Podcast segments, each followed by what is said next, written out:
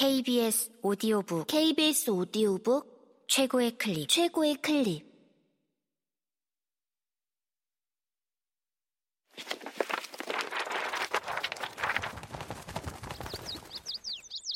KBS 오디오북. 세계를 건너 너에게 갈게.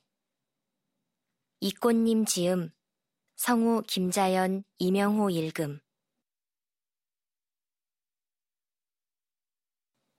첫 번째 편지 나에게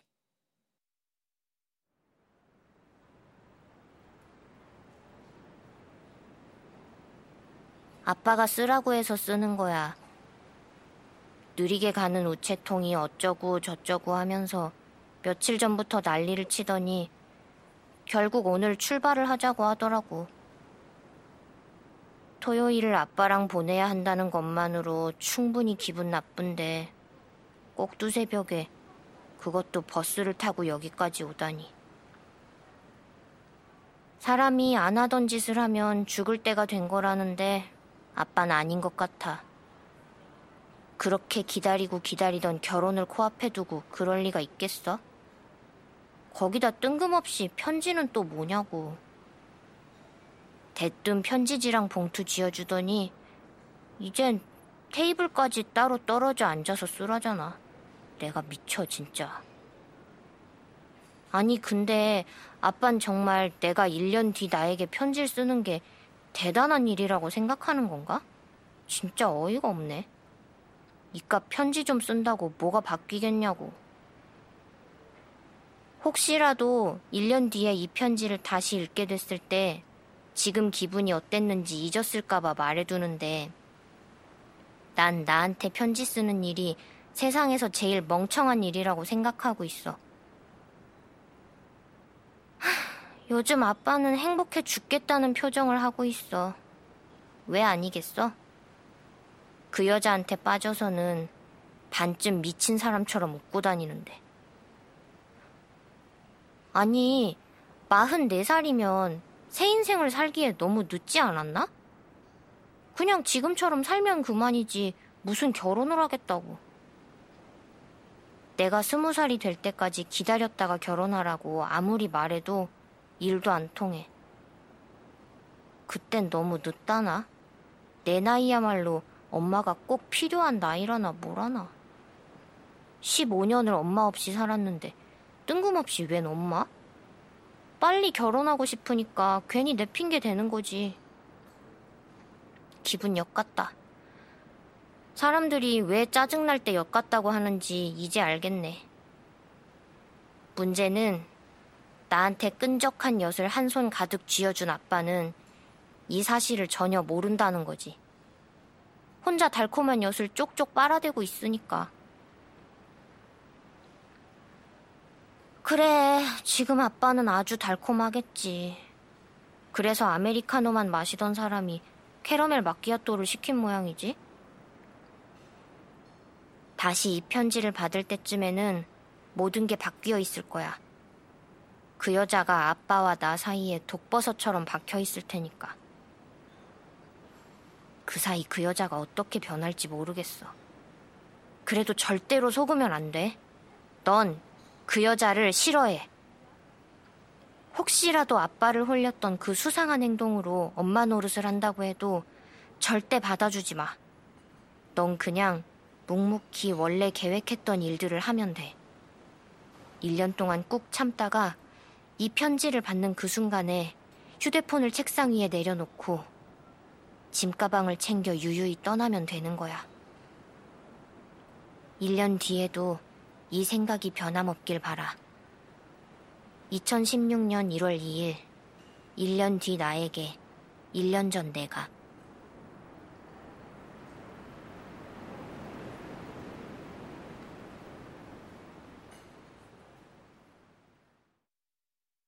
두 번째 편지. 이상한, 아니, 언니에게. 안녕하세요, 언니. 언니가 언니에게 보낸 편지가 우리 집으로 왔습니다. 엄마는 다른 사람의 편지를 함부로 읽으면 안 된다고 했지만 저는 정말로 저한테 온 편지인 줄 알았단 말이에요. 언니가 편지에 쓴 것처럼 봉투에도 나에게라고 썼으면 착각하는 일은 없었을 것입니다. 하지만 언니가 봉투에 은유에게 라고 쓰는 바람에 착각하고 말았습니다. 제 이름도 은유거든요. 편지를 다 읽자마자 어머니께 언니 편지를 보여줬습니다. 언니는 자기 편지를 다른 사람한테 보여줬다고 화낼지도 모르지만 어쩔 수 없었습니다. 언니 편지는 진짜 이상하단 말이에요. 저희 엄마가 그러시는데 언니는 정신이 이상한 사람일지도 모른대요. 어쩌면 간첩일지도 모른다고.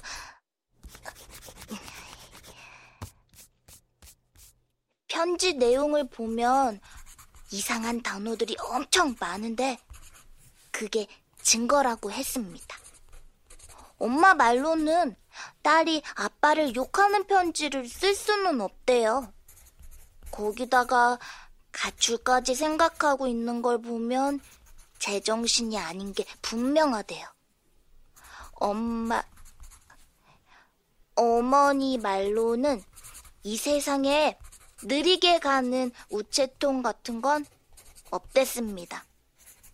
1년 뒤에 도착하는 편지는 더더욱 없대요. 다들 빨리 편지를 보내려고 하지 누가 느리게 보내고 싶어 하냐면서 말입니다. 제 생각에는 엄마 말이 맞는 것 같아요. 언니는 미친 사람인가요? 아니면 간첩인가요?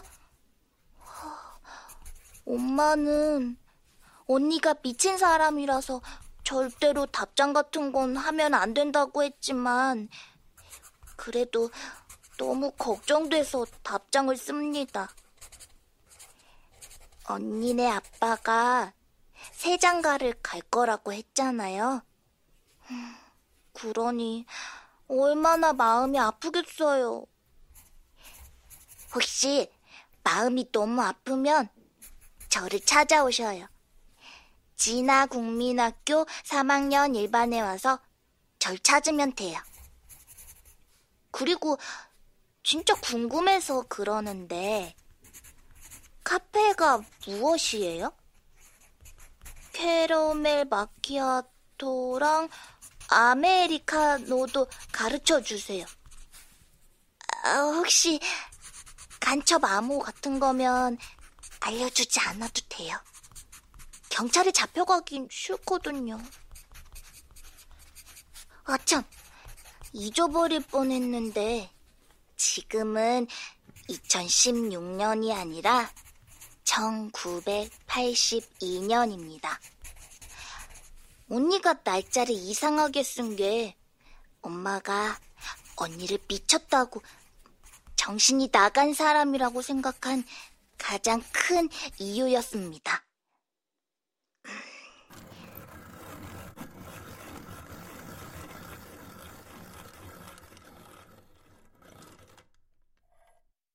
언니가 미친 사람이 아니었으면 좋겠습니다.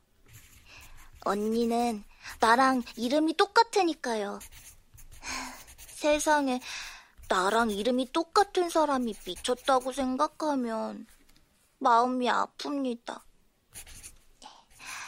언니 힘내라고 내 소중한 500원을 같이 보냅니다. 이 동전이 언니한테 행운을 가져다 줬으면 좋겠습니다. 그럼 안녕히 계세요. 1982년 7월 6일 은유 올림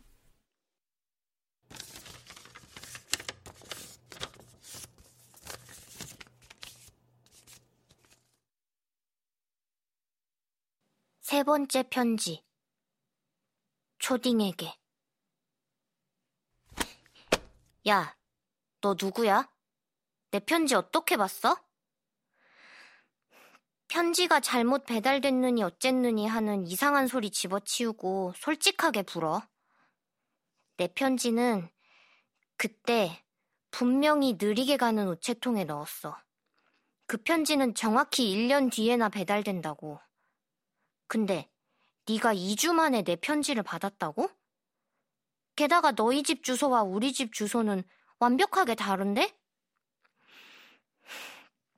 네가 느리게 가는 우체통에서 어떻게 내 편지를 훔친 모양인데 절대 용서 안 해.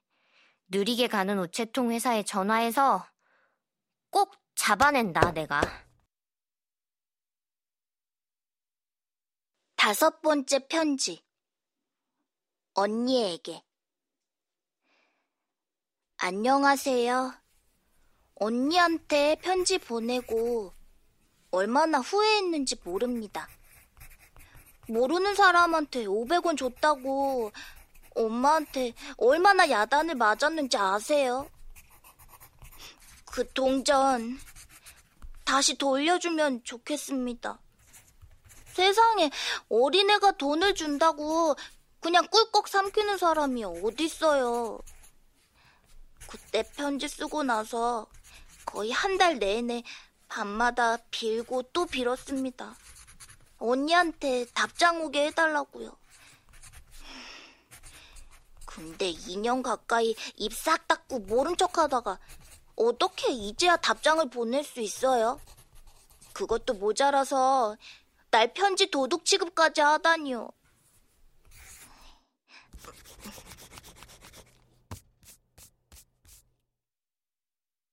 언니는 아직까지 미쳐 있는 건가요? 인터넷은 뭐고, 초등학교는 또 무엇인가요? 느리게 가는 우체통 소리는 이제 듣기도 싫어요. 제 말 잘 들어보세요. 지금은 1984년입니다. 제발 정신 좀 차리세요. 어떻게 2년 전이나 지금이나 늘 2016년에 살고 있나요? 설마 100년 뒤에도 2016년에 산다고 하는 건 아니겠죠? 미안하지만 저는 처음 편지를 받았던 그때의 제가 아니에요. 그땐 순진해서 언니를 걱정했지만 이젠 아닙니다. 저도 벌써 국민학교 5학년입니다. 이게 진짜인지 가짜인지 정도는 금방 눈치챌 수 있습니다.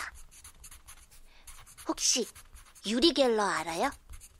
숟가락 구부리고 염력으로 물건을 움직이는 초능력자 말입니다. 우리 반에도 자기가 유리 갤러처럼 초능력이 있다고 믿는 애들이 몇 명 있어요. 걔네들은 자기가 조금만 더 연습하면 물건을 움직이고 순간이동을 할 수 있다고 생각합니다. 혹시 언니도 걔네들처럼 시간을 움직이는 초능력이 있다고 생각하는 건가요? 우리 선생님 말이 유리 갤러는 사기꾼이라고 했습니다. 초능력은 커녕 다 마술사들이 하는 눈속임으로 거짓말하는 거라고요. 언니도 나한테 마술 비슷한 걸 하려고 그러는 건가요? 어쨌든 내 500원만 돌려주면 이 편지는 없던 일로 해드릴게요. 엄마 아빠한테도 말 안 하고요. 1984년 8월 8일. 제발 500원을 돌려주길 바라는 은유가.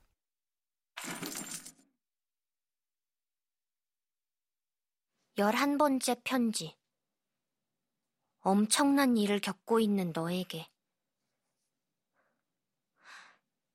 이제 너도 내가 미래에 있다는 걸 믿는 거지? 어, 사실 나도 뭘 어떻게 하면 좋을지 모르겠어.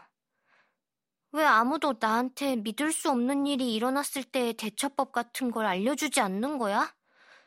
이런 건 인터넷에도 안 나온단 말이야. 어쩌면 우리가 세상을 확 뒤집어 버릴지도 몰라. 생각해봐. 누군가가 미래에 일어날 일을 다 알고 있다면? 그래서 과거가 바뀌어 버린다면? 우리가 힘을 합치면 못할 게 뭐가 있겠어. 역사를 바꾸는 건 일도 아니지. 엄청나게 유명한 점쟁이는 어때? 대한민국 역사에 한 획을 그은 위대한 예언자로 남는 거지. 네가 역사를 바꾸면 우릴 모티브로 삼은 영화가 나올지도 모르잖아. 생각만 해도 짜릿하다. 일단 우리가 세상을 확 뒤집어 버리려면 네가 알고 있어야 할 것 같아서 인터넷을 뒤져서 앞으로 일어날 일들을 잔뜩 적어봤어. 편지 뒷장에 있으니 참고해. 그리고 네가 바꿀 만한 일이 뭐가 있는지 살펴봐. 다음 답장 때는 역사가 바뀌어 있길 바라. 2016년 3월 9일 미래의 은유가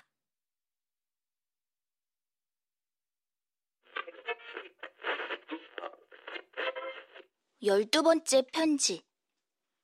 미래의 아이에게. 막 편지를 붙이려고 하다가 끔찍한 사실을 알게 됐어. 네가 사는 세상이 2016년이라면 그럼 안 되는데? 절대 안 된다고. 1999년에 지구가 멸망한다고 했단 말이야. 노스트라다무스라는 엄청나게 유명한 예언가가 지구는 1999년 7월에 끝난다고 했어. 세상에, 내가 대체 무슨 짓을 한 거지? 너한테만 말할 거니까 절대 아무한테도 말하면 안 돼? 절대, 절대? 나 사실 정수 오빠한테 좋아한다고 고백했어. 엄청나게 용기 내서 한 고백이었다고. 끔찍한 건 정수 오빠가 날 걷어찼다는 거야. 공부해야 돼서 나랑 만나줄 수가 없대. 이게 다 눈 때문이야. 크리스마스에 눈이 와야 첫사랑이 이루어진댔는데 눈은 코빼기도 안 보였으니 이루어질 리가 없잖아. 차였을 때 내가 얼마나 쪽팔렸는지 알아? 그 쪽팔림 속에서 지구 멸망만이 한 줄기 빛이었다고. 너 미래에 산다고 했지? 타임머신 같은 거 없어? 나 미래에 좀 데려가 주면 안 될까? 여기서 쪽팔려서 1분도 더 못 살 것 같아. 1987년 12월 27일 미래로 가고 싶은 은유가